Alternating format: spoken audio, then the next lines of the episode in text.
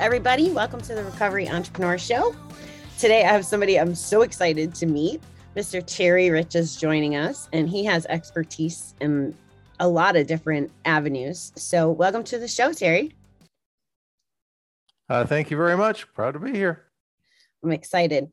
So, you have a pretty extensive background in a couple different things. And, and I guess I want to dig into the more serious topic first share a sure. little about like who you are, where have you been, and some of your roles, and then we can get a little serious. Well, I'm an old farm kid. Grew up on a farm in a little town in Iowa. Went to school at Iowa State. Started in cable television before cable television was cool. Got to work, work with the Ted Turners of the world and start MTVs and all of those. Be part of all that. Really fun, entrepreneurial for 20 years. But then, as things happen, uh, an investment organization took a run at our company and we did uh, leverage buyouts so we wouldn't have a hostile takeover and ultimately sold the company. So at age 40, what my dad said, wait till you're 62, you'll get social security and you'll be successful. Uh, I was out on the out on the street with a nice payout, uh, but trying to figure out what to do. So I started my own company for 10 years and started three or four different entrepreneurial companies in that, which was really fun. But at age 50, I was just tired. I wanted to get off the road. I had all the money I hoped for and success, all that sort of stuff. And so I got a call from a governor who said, Hey, uh, they're going to close the zoo. Would you be interested in helping turn that around and run the zoo? Hmm. Well, I I grew cattle. I don't know. Giraffes can't be that much different. So uh, I ran a zoo and we turned it around and, and raised, made it cash flow well and raised about 15 million in endowment, so it's going to be around forever. And at that point, uh, that was about a 3.5 million dollar operation. The lottery directorship came open in our state, and the governor and I talked and said, "Hey, I'd love to run it. That's marketing, it's promotion, what I enjoy." And boom, I became a lottery director for 10 years. Uh, of about a $350 million enterprise. So that was really, really fun. And ultimately retired in 2018. I'm on the road doing public speeches on entrepreneurship, innovation, and uh, fraud and ethics. So that's my history. Wow, you summed it up perfectly. And two of the big points. I love that you had all of these different roles, right? So there was similarities with the marketing and being the leadership um, that that went across the different areas. It seemed so. Can you? Speak- it sure did. It, and one of the things, you know, you always have breaks in life. You have luck. Uh, my biggest luck came uh, when I actually had failed. My little town, hometown, wanted to be uh, have a centennial, and they didn't know whether they were 100 years, but they wanted to have a party anyway. And 50 people's all that was in the town, so they called me and said, "Would you help with promotion?" So I sent out a press release to 44 uh, media outlets, and only one responded. It was a guy from UPI. Ultimately, I got to be on the Johnny Carson show that little press release got me on the Johnny Carson show, and that really shot my career for a lot of reasons with ideas and innovation. Oh, I love that. So the one of the big themes is marketing and promotion, no matter what business you're in. It sounds like. Sure is. It sure is, and uh, I love marketing and promotion, but I really learned to appreciate those that are are uh, in the accounting department and legal department and keeping you in check just a little bit to give you good advice to keep you out of trouble. That's a great segue into the other topic we're going to talk about. Um, and I'll tell you, I don't know if you face this, but so I come from corporate America originally, you know, and, and the tax department was the tax department and the legal department was the legal. They didn't live on the same floor. And being an entrepreneur, I've learned the hard way that most of them won't answer about the other topic. If you're lucky enough to find um, someone who will that you know it's it's a challenging perspective i guess um, but they're so important to know. And i think you brought it up to lead us into fraud and that kind of stuff. Well in the time that i was at the lottery uh, you just sometimes you get a sixth sense that something doesn't feel right. We had somebody try to claim a jackpot that would not say who they were or what they did. And we have a law in iowa that you can't be a vendor of the uh, lottery uh, if you are going to play. And ended up, this guy was worked for a vendor organization who drew the numbers, and he wrote the code for the computer that drew the numbers.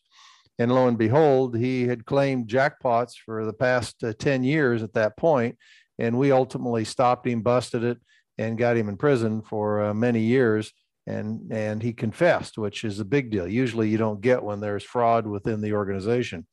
What I learned in all that, though, was that the American Certified Fraud Examiners say there are three. There's kind of a triangle. There are three things if you're if you have a small business, if you're working in a church, working with a church organization, a school, or your company, there are three things that will cause internal fraud. First is financial need. Now, you and I all we always will want more money. But it's more like when somebody has a problem with addiction, whether it's gambling, whether it's a liquor, uh, divorce is a big one.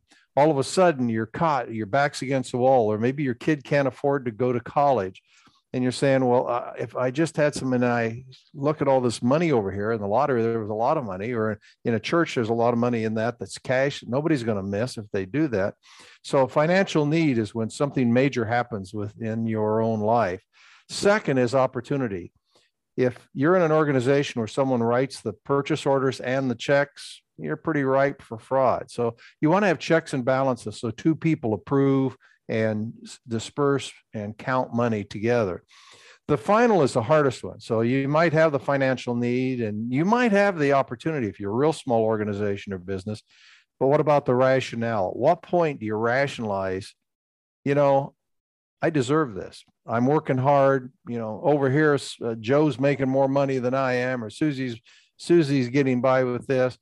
And you get by with it once, maybe try it, and it works. Then you get bigger and bigger. Ultimately, you get caught. So that's the triangle: financial need, um, opportunity, where you have all the keys of the kingdom, and uh, rationale. And in my case, the financial fraud that this vendor did, uh, he had all three. How did you you you mentioned the sixth sense, but how did you like get onto it? Just because he wouldn't share his identity? Well, it, it, it is, you know, usually in these, and the most people say, how do you find internal fraud? I always thought when the external auditor came in, or from the state, the state auditor came in, they checked us. I was clean, it, everything was great.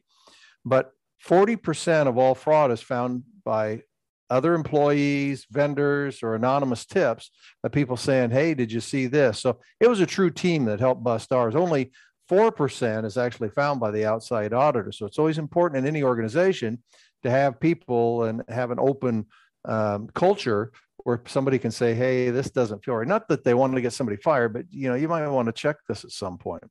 We found it because they came in, they wouldn't say who, well, it took forever to claim it. They have a year to claim it. They claimed the prize an hour and a half before that was to expire, $16.5 million. Now, I don't care how wealthy are, that's a lot of money. You'd claim it right away. So that didn't feel right.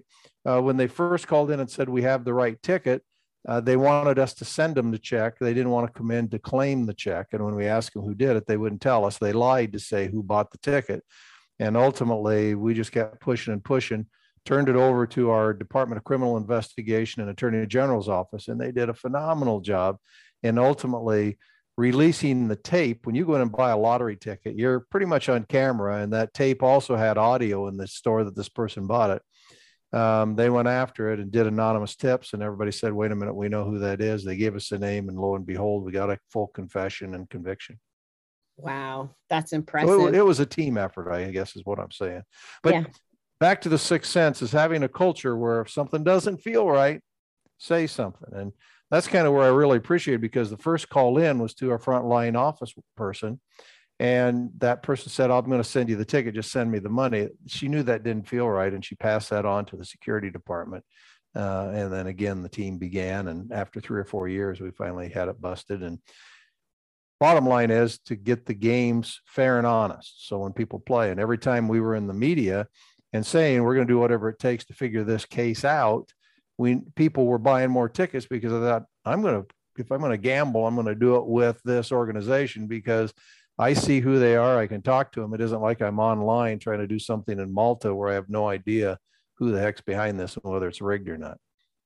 That's interesting. The fact that lottery sales went up because of your image. Again, back to marketing. Um, I, am a student of Grant Cardone, and he always says, uh, money follows attention. And you just demonstrated it perfect. So, well, you know, you know, this is a, it's, it's a tough one because it's the lottery director. When you're a lottery director, most people, if, if it was my own business, I probably could have doubled, tripled uh, the amount of money spent on lottery and marketing. So, but but on the other hand, you've got to make sure that you're doing it in a professional way, not over promising, not over producing. If somebody's overplaying, you want to make sure they have an outlet somewhere to go get help. That's that's vitally important. And almost all lotteries have some sort of either uh, mostly that they, they've got a hotline and those sort of things to get people there. And as we saw people come in that we thought were overplaying, we would hand them that telephone number. I, I as a government believe that lotteries are good to be run by states because there was so much corruption in the early days, number runnings on the East Coast by organized crime that it wasn't an up and up always, always game. So I, I, I like that. On the other hand, I don't think the government should get in your business. If you want to spend your money on something, you should be able to spend it where you want to. But I think it is our obligation that if we are over promising or saying, my God, you know, you could win a billion and a half dollars. So go empty your bank account. Absolutely not. That's not the, what I thought the role should be as that leadership role. Yeah, I really appreciate that. You identified, well, I have two questions. I don't want to lose track of them. So I'll go with the entrepreneurial one first. Okay. You said the checks and balances, you brought that up. And again, the community I live in, it's a lot of people that are just starting out. They're in their first couple years and maybe they have zero employees, maybe they have one, but not very often they're going to have a system. Um, is there any recommendations, whether it's before you start hiring them or how to vet them or what processes you can have in place to avoid that as a small business owner? Well, uh, sure. Uh, first off, I think anytime uh, entrepreneurs, you you typically want to have a little bit of an advisory group. Now, you may pay them. Most people don't. Just friends that have certain skills. Because if you're a good entrepreneur, you've got the idea. You're going to develop it. You may have that multi-million dollar idea, but you need resources around you for things that either you don't know much about, or for me, I really don't want to handle. I don't want to do the paperwork. I, I want to go out and sell something and do all of that. So I had a good accountant, and that accountant gives the oversight and help me in looking at checks, and that's the checks and balances. And a good legal person to be able to say, you know, the better be careful here because you might step. Doesn't mean you have to hire them. You do them on a when you really want that resource to help you out.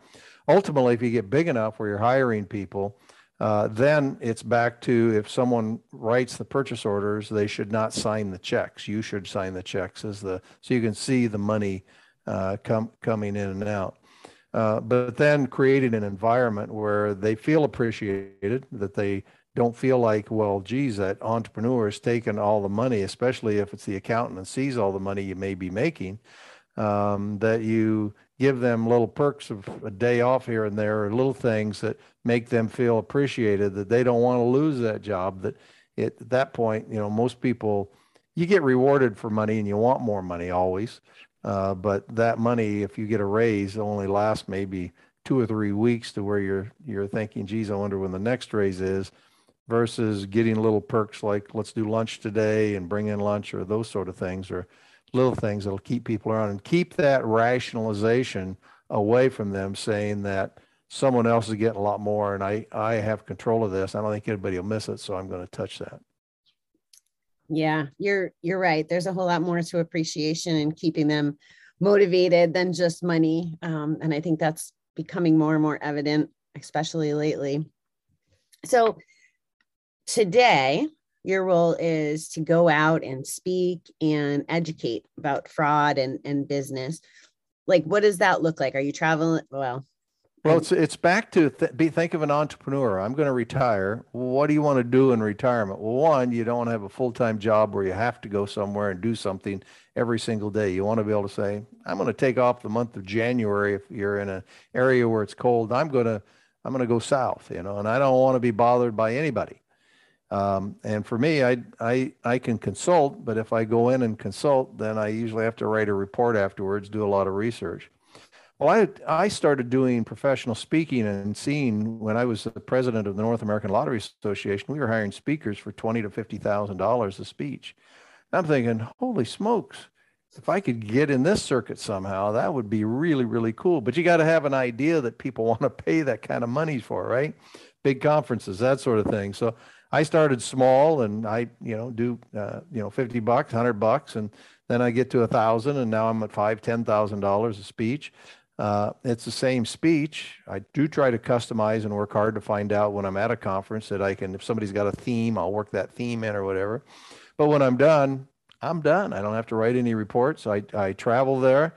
Uh, they pay for my transportation. I get paid a uh, fee to uh, to be there, and then I usually try to take three or four or five days, or if I go overseas, I'll take a week and just travel and look around and learn it is the coolest retirement job in the world. Now, it takes a while to build that up, but like any entrepreneur, that's kind of the theory of, of uh, how to do it. I have an agent. They handle all my bookings and all the setups. I give them the fee, which is well worth it at this point because I'm retired. I don't need the money. And I just, I really enjoy meeting people and doing things. And then I add with the, with the uh, COVID, I add these uh, podcasts uh, just to keep my mind straight. And it's really a fun retirement gig when it's all said and done. Oh, I love it. I didn't realize there was like agents. Like, is that what you would suggest to somebody starting out? Or you said start with maybe the lower monetary to start just getting stages? Yeah, it kind of depends. Uh, uh, I think that if you, for for me, I wanted somebody, and some people usually don't like a 15 or 25% commission to agents to book them for speeches. I don't mind that. I, I'm I'm fine with any kind of dollars because I enjoy doing it. Um, but somebody who just came out of the government or just, you know, Tom Brady, does he really need an agent? He could do it himself if he wants to have that organization. I mean, he people will book him, and there are certain people who will find niches. Or I do a lot of banks and lots of financial institutions uh, some people will find uh, a group that once you do one, you get 25 speeches out of it because people in the audience all want to take it back to their group. So they really don't need in, in their own way, they don't need a, an agent. But I just find just like when I do television talent once in a while, I'll, I'll have an agent to call me for some reason or another. And I, uh, I enjoy having the organization where they just tell me where I need to be and how I need to be there. And I've got it in a rock and roll. So it's very, the other thing that I got good advice on that I think is having a book. I, have done two books now. Uh, you seem to get more speeches when people think you're a, a an author too. Who knew? I was so, going to ask you if the book helps. So thank you for speaking to that.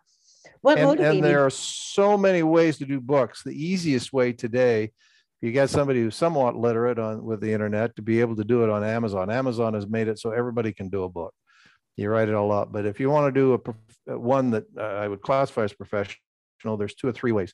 The old old fashioned way was you contact a literary agent, and if they like your story and they like what they've got, they might do it. They're going to take a whole bunch. So to get into an airport, you might make one or two dollars a book, where they're making twenty or thirty bucks a book. You know that are bought there. Uh, the second way is there are quite a few folks who, I, like, I got a call. I was speaking somewhere, and they said, "Hey, you don't have a book. Why don't we bring you in to Napa Valley four days? Uh, we'll talk with four different people. With four people will come in and interview you for those four days, and at night we'll drink and eat Napa Valley. How fun is that? And then we'll guarantee you that we'll get you on a bestseller list. I'm thinking, how the heck's that much? How much does that cost? He said forty-five thousand dollars. I said, really? He said, yeah. So what they do is they write it, they put everything together, and then they buy a whole bunch of books at the right time that get you the blip so you can say you were the best seller in that. Now, Amazon, you can do all of that same way. What I did was I found a, a an editor and an, and an organizer, graphics person, and then somebody who would get it on Amazon and also do Audible and Kindle. So I've got both books on all of those. And it still is probably uh, twenty to thirty thousand dollars when it's all said and done. Uh, but for me, it was turnkey, and I could put everything together. And now you can get it on Amazon, both of them. You can get it, you know, on all the others. So um, that helps. But again, you've got to have your speaking business rolling pretty well. I make more money on speeches than I'll ever make on book sales for sure. And with Amazon, if you want that blip, there are some companies that will again take part of your money and buy a whole bunch of Amazon books because they have so many subcategories. So you can say bestseller on Amazon if you have that category. I don't care whether I say I'm a bestseller or not. I just wanted one with the background. Yeah, I I've been learning and studying those processes and I don't like it. Like I don't like it's the best marketer, but then also as a marketer, I can appreciate that. But it's almost too much of a game, you know, the giving them away for free plus shipping. There's there's there's a lot of ways to go. And uh, the nice like, thing about Amazon that I found, just as an aside, is that uh, Amazon, I don't have to buy a garage full of books. When I got my book done, I uploaded it and they have author copies. You sell them for, you know, your soft covers for 17 to $19, but the author can buy it for two or $3 and they'll print two, they'll print a hundred, they'll print a thousand. They've got the, the, they've customized it so well that the books, when you put it in their format, uh, if I order it today, tonight, the printer will go and it'll print my book, then it'll print yours and it'll print this one, just one off if you want, because they're all the same formats. They're printing different ink and different colors, but it's amazing what they can do today with Amazon. So that's the most flexible and the easiest one. And you don't have uh, books rotting in the, in the, and if something else changes, you want to add something to it. You simply get on and change it and hit enter and it uploads it and it prints the new one there. So it's updated. So you don't have to sit with old outdated books. I don't want to admit this, but I'm gonna because you just gave me so much gold right there. I thought that it was only like ebooks that were sold on Amazon. I had no idea that they printed the real ones. So thank you for sharing that with me. That's yeah, like you can do hardcover, you can do soft cover, you can do um, and then they'll also handle if you can, you know, I I did an audio book because I do radio, so I just read my book um, and and the others, but they're all formatted. So it is it is nice to have someone who's done it before, who knows the formats and all that formatting, to have them help and or hire them to do it because that'll that'll help you a lot. Wow, that's great to know. Eh, you are very eloquent, by the way. So I get why you're on radio and and speaking and I love it. I haven't isn't like anything. If you're a marketer or once you do it for years, and I've done speaking TV, I've done a lot of national TV most of my life. So, you know, local and national. So that makes it easy. Well, you're very good at it. And so I'm like tickled that you're here. Uh, you've mentioned money a lot. And I love that you're not afraid of talking about it and talking about people wanting to earn it, uh, traditional retirement versus not so one of the things I see a lot, again, so I'm in a lot of online learning communities, right? So I'm seeing a, a lot of new people come up through the through their journeys. Um, and that fear of making money, fear of talking about money, fear of asking for their value. Can you kind of speak to that? Sure. Because it seems to be a common theme. I was lucky enough to grow up in a, I would say most people today would say a poorhouse. Uh, you know, I'm a farm kid, house was 100 years old. Um, I had clothes, but I never knew that we were poor. Man, my parents were fun. We we got along. We talked to everybody. There and anybody rich, poor, uh, nationality, anything we wouldn't talk to. But I learned that from my parents. So when I went to work, I went to work for five hundred dollars a month, um, uh, and that seemed like a million dollars to me because I grew up on a farm and Dad didn't pay me. He just needed my help as I did it. So as I started making money and they said, we can't pay you a lot more, but we can give you these stock option deals and cable television in the early days. Uh, I had no idea where, where it went. Well, ultimately when it hit, um, it's kind of weird because you can't really tell other people you're making money or you're doing well um, because it's all and I I over the years have met so many people who are multimillionaires, billionaires, and every one of them are always thinking about as they look around the corner, there's always somebody that's made more money than I have. So at some point, you got to be happy. My dad said, you know, work hard for somebody.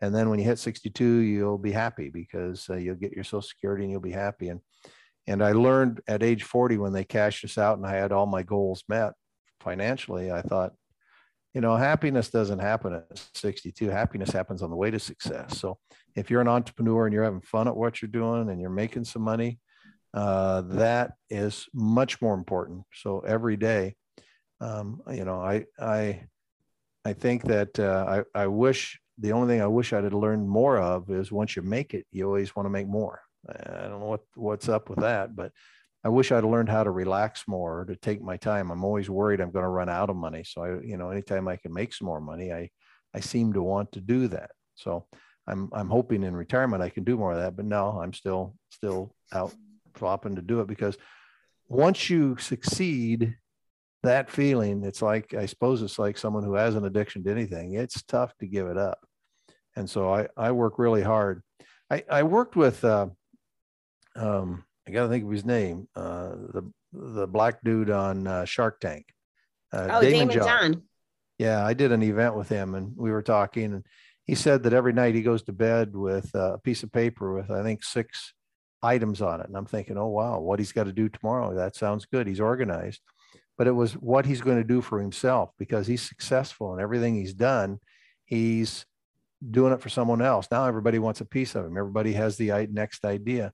So he writes down at night and then looks at it again in the morning the things he's going to do for himself. Whether that's I'm going to go get a cheeseburger today because I've always wanted this kind of cheese or something that fulfills himself personally. I thought that is so cool because I think we all try to try to succeed as others.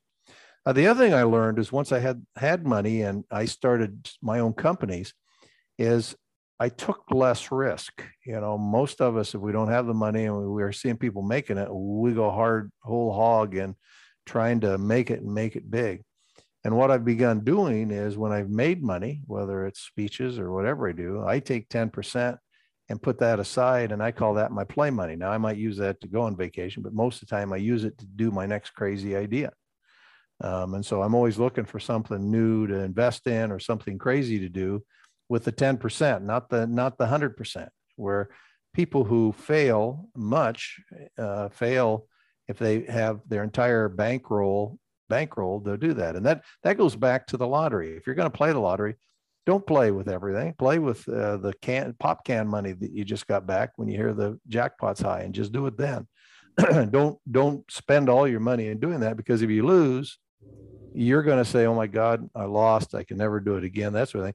But if I lose my ten percent, big damn deal. I still got the ninety. I'll try something else. You know, I'm I'm ahead of the game, and that uh, that's kind of the philosophy I would have in in finances. But no, I don't know how how good you do, how much money you make. You're always going to find somebody with a bigger boat, bigger house, bigger something than what you've got. So to appreciate what you have, to understand happiness happens on the way to success, not when you make it. So that's why you want your goals high. Yes. So it's my understanding through my recovery work and, and paying attention that the people who do play the lottery are usually the brokest. They wealthy people protect their wealth or invest it into assets or do something completely different. It's a different mindset. So that's why we're talking about that because I get. Well, yeah, I think that I think that uh, I think that being an entrepreneur is, is somewhat like gambling. It's just that you'll have a better return. Um, I I people who uh, who who are gambling uh, too much, it's a tough one because lotteries are more the aspiration. What if I win the big jackpot? You're less likely to win that big jackpot than you do if you go to a slot machine and play a little at a time. Where casinos are more social, that you go there because there's a lot of people around and you hear other people's success, so you so you got to get in on it somehow. The, but the bottom line is, I, when I go gamble, I've learned to take X amount of dollars, whatever I can afford to lose, and I'm assuming I'm going to lose it walking in. And I put it down, and when I lose it, I don't reach back in my pocket. So many people, I, I, I just, I was so close, and you know, the slot machines try to keep you close. I mean, that's part of the that's part of the rhythm of what they have. So you want to uh, just play with a little bit, but like alcohol, those that have a gambling a problem, once they get started, it's really, really, really tough to stop. Very true. You brought up one more thing. Is it okay? Are we good on time from your perspective? I'm okay. If you're okay. Well, I'm going to be selfish. Is it, do I have permission to be selfish? Sure. Okay. Because you talked about investment. And so I have a big, a very big dream. So I'm asking this through the lens of what do I need to do to get the right kind of investments? So the long term goal, and like you're this combination of all the things relative to my dream. The more I talk to you, the more I see that. So that's why I'm asking because you know about all the different things. The long term goal is I want to be able to change the laws across the country to be consistent about what the gambling, the casinos, the lottery, whoever um, put towards recovery for the gambling addict. So when I went to rehab, Kansas paid for me, but I had a friend that lived in Wisconsin and he had to pay out of pocket. Most of the time, people are going and quitting because they're out of funds. So I want to stabilize that. So I know I need power and money and influence to get there because I'm not going to start studying politics. So what my vision is is to create what I call recovery playgrounds. So there'll be no alcohol, children, or gambling, but it'll be a fun experiential environment with all different methods that help recovery or teach adults to play. So that's the huge vision. And it includes people in recovery working there and like all the stuff. So the closest I've been able to find is um, Vegas made a casino uh, thing that has no gambling in it, and it's like seven hundred million dollars. And I've pitched in like social media rooms, and I don't like nobody wants a deck anymore. They want to hear it, fall in love with it. At least that's my perception. So, what would you tell somebody like me that needs seven hundred million dollars? Like, how do you even? What do I do? You'd be amazed how much money is out there if you have the passion. Most people invest in the person, not not the nonprofit. When I worked at the zoo, uh, the big donors looked at what I was doing, not what the zoo had as much of a capability and what the vision was. So I think putting your your vision together of say, hey, especially uh, you know, in the big first place would be the casinos or the lotteries or the gambling institutions. All they don't, you know, I, I never ever wanted to cause a problem for any family. So that's why you didn't want to over promote and over promise. So they're looking for ways to keep the people who are problems out of the way because people who have problems uh, cause problems for them in in uh, in the publicity that would tell people don't gamble or laws that would go against gambling. So finding a way for them to do something different is, I think, a great idea. So how to find the 700 million is probably the first place is once you get the idea and get it flushed out, is to hit some of the uh, institutions, the casinos in Vegas, um, that are looking for ways to put money in to show that they're trying to help to keep people from being addicted, um, and and help flush it out that way. That would be where the backing would be. Would be my gut. And that's just again off the top of my head. Um, once you find that and you make it fun, I mean, I first thought Chuck E. Cheese, but again, you got to put a dime in the slot, but somehow you got to make money as you're doing it. Putting money aside by law, eh, it, I, I'm not, I'm, I'm a believer and we should, that something should be done, but not a believer in how it's usually done in the States. And that is that once you put money aside, they kind of wipe their hands and forget about it, right?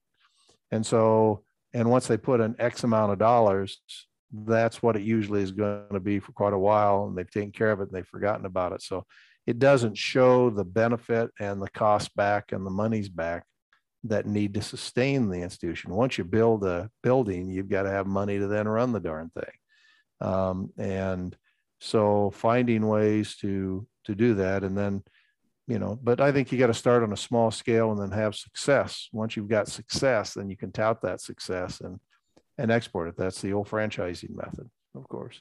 So those those are some thoughts off the top of my head. I mean i it's like any other new idea. I i whether big or small there's always a better way to do it. And just having x amount of dollars come in from uh, gambling treatment for for from the state is a start but probably isn't isn't the long sustainable one. Uh, I, I'll give you an example too. It isn't just revenue that people should think about when they're thinking about new ideas. I went to Coeur d'Alene, Idaho, and I was in the in the bathroom in the hotel, and in that was a, a box, and in that that box had a hole right through the center of it, and it, was about you know two inches by three or four inches. I thought, what the heck is this? It said waste reducing exfoliating cleanser sitting on the back of the stool. And I'm thinking, what the hell is this? Then I started thinking, you know, those accountants got creative. They got innovative. I mean, you can be creative and have the idea, but unless you act on the idea, you'll never make any money or succeed. Their idea was you have a bar of soap when you go to a hotel and you go in the shower and you put it on, you only use about that much on the outside, right? So why not take out the middle because they're not going to use anyway, and we'll put that on the sink. And now you're only buying one bar of soap per room rather than two bars of soap per room. That's innovative. Wow. Yeah, that's a good point. I I like that. I'm noticing more and more they're taking away the little shampoos and it it's now in this, you know, push yeah, that's thing. Right. And that uh, seems like it's not as clean as if you do it, but I, I imagine it probably is. Yeah, good. You know, when we were at the zoo, you know, you you got to look at things that are around you that you can do. Once you have a piece of success, then you keep building on it. We didn't have when I started the zoo, we didn't have any money for uh, uh, to build a new exhibit. I kept that kept hearing we need to raise two million dollars to get a new tiger or whatever, and I said we don't have it. We got to first get people through the door with what we got, make money, and then we'll take that money and we'll build that. So we started looking around. We thought, well, what do we have that uh, that uh, the zoos have every single day in big supply. Hmm. Animal poop. So we found this exhibit called Scoop on Poop, and we we oh, and it just went over huge. We had all these people coming in, paying the ten bucks a admission to see the difference between giraffe poop and elephant poop and all these different poops. And then we realized that in our state we have white-tailed deer and lots of them, and they're a menace. And so we figured out that tiger poop, even though a deer has never seen a tiger in our state, um, that tiger poop actually repels deer from flowers. We started selling tiger poop for a gallon for 20 bucks, and we sold $20,000 worth of tiger poop that summer. Well, needless to say, that helped us cash flow the whole zoo and, and with the very little expense of things we had close by. So looking for just a little better way to do something is a good way. And what your idea is, you know has merit has definite potential because there is a need and uh, finding a way to take that to the next step is is absolutely uh, admirable thank you and thank you for the validation terry like i quit my really good six figure job because i knew i could never make millions at a six figure job right you just can't do it um, yep. and i've said all along the reason i'm doing entrepreneur is to prove that I can make a million or 2 million in a short period of time. So investors do believe in me. So you gave me some validation because I've lost a little hope on that because it's not coming as quick as I want it to. Um, but and it won't, but you'll be amazed once it does take off how much fun it is. And and you just continue to build and again put a little aside so that you're not risking everything every single day because that's where the pressure comes in. My God, when COVID hit, those that were were just skimping by and you know hadn't put money aside or putting it in for the rainy day um, there's a there's a course dave ramsey who does a course and his business model he's done really really well with it it's a he, he wrote a book but it, and he did was doing speeches but his business model he went into churches and the churches uh, have newlywed classes three or four times a year and for 110 bucks a person uh, you bring the couple or a couple you bring them in and you play his tapes and he does it. It's called the, um, I can't even think what it's called. It's nine different sessions. But the point, the point of the matter was he figured out a way to get people in, but, but his point really, he answers the question, should I lease, should I buy? So many things that I'd never really thought about, but I took all three of my kids, two of the three took it and they have paid their house off by the time they're 35 uh, with some of his techniques by understanding that if I'm buying bottled water rather than using it from the tap, that's costing me 500 bucks a year or a thousand bucks a year that I could put against my loan at 5%. So now I'm buying it down faster. So I've got the money, all those sort of techniques of things. Should I buy term insurance, uh, whole life, um, buy a new car, buy a used car, all of those lease, buy, all of those are things that he talks about. And I thought that was really good. But the big thing was uh, if you have no money and you're absolutely in debt and your credit cards are maxed, is be sure you put a thousand dollars, pay yourself first. Credit cards, they'll work with you, they'll put it longer term, they'll refinance, they'll do whatever. But you got to have a thousand dollars because if your tire blows out and you don't have the money, you really are hosed and you're going to go in depression and and think suicide and all the bad things. Um, so make sure you've got money in the bank. And he usually says six months of operating capital. Figure out what it costs you to do a month and get that money in the long term, have that in the bank. So if you hit COVID or whatever, and the same applies to business. Uh, if you have a small business that you want to be able to uh, make enough money to do that. And so when people are entrepreneurs, my suggestion is if you're making money and you're in a job, try to work that entrepreneurial job at night and weekends to have the money to continue. And then once you got enough money coming in from your new business, then say, see you, boss. I'm doing my own thing. Thank you. Is there anything that you wanted to share with the audience that we didn't cover? Um, I think the I had a question the other day, which was an interesting one. What would you do if you were 21 again? And I, I said there are two things. Uh, one is, I think I told you, I wish I could learn to relax. But once I got into the success and fun, I just want to keep doing it because it's back to what you mentioned in addiction. Second is, and there, that's why people who are so stressed and all things are going, that's why massages and that's how all those businesses came up. So there might be with addiction the same kind of stimulus to back it down and and and focus on something else that's more fun than than the gambling or whatever. The second is uh, when you're starting out, thing to do is to always raise your hand because if you go into a job, you're working with somebody for somebody, and the boss says, "Hey, toilets need to be clean," and we lost our our person who cleans the toilets no one's going to raise their hands, but if you're the one to raise, you always be noticed when you volunteer. And whether that's volunteering for nonprofits or whatever, that's leadership because you learn every time you do something new and you're leading people and doing it. So those are my two recommendations. Oh, that's beautiful. That's such a happy note too. That I hope sits with everybody because you're absolutely right. People, it's it's easier to not raise your hand for sure. Absolutely. Well, thank you so much for being here, Terry. It was yeah, yeah it was an honor. Like, I'm really excited. I got so many nuggets, and I know my audience did too. Well, that's what's fun. That's where we're doing it. So have a good one. Keep uh, keep safe, and uh, hopefully we'll talk again. Sounds good.